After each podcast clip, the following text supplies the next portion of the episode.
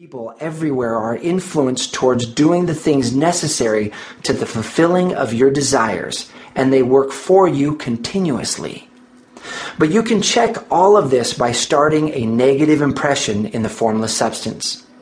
Doubt or unbelief is as certain to start a movement away from you as faith and purpose are to start one towards you. It is not by understanding this that most people who try to make use of mental science in getting rich make their failure.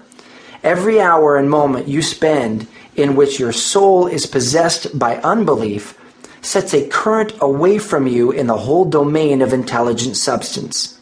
All the promises are unto them that believe, and unto them only.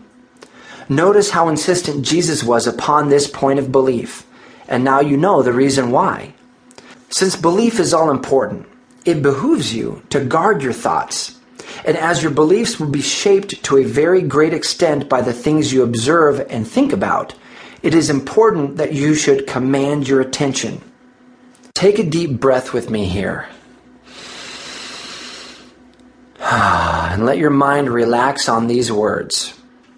There is a thinking stuff from which all things are made, and which, in its original state, permeates, penetrates, and fills the interspaces of the universe.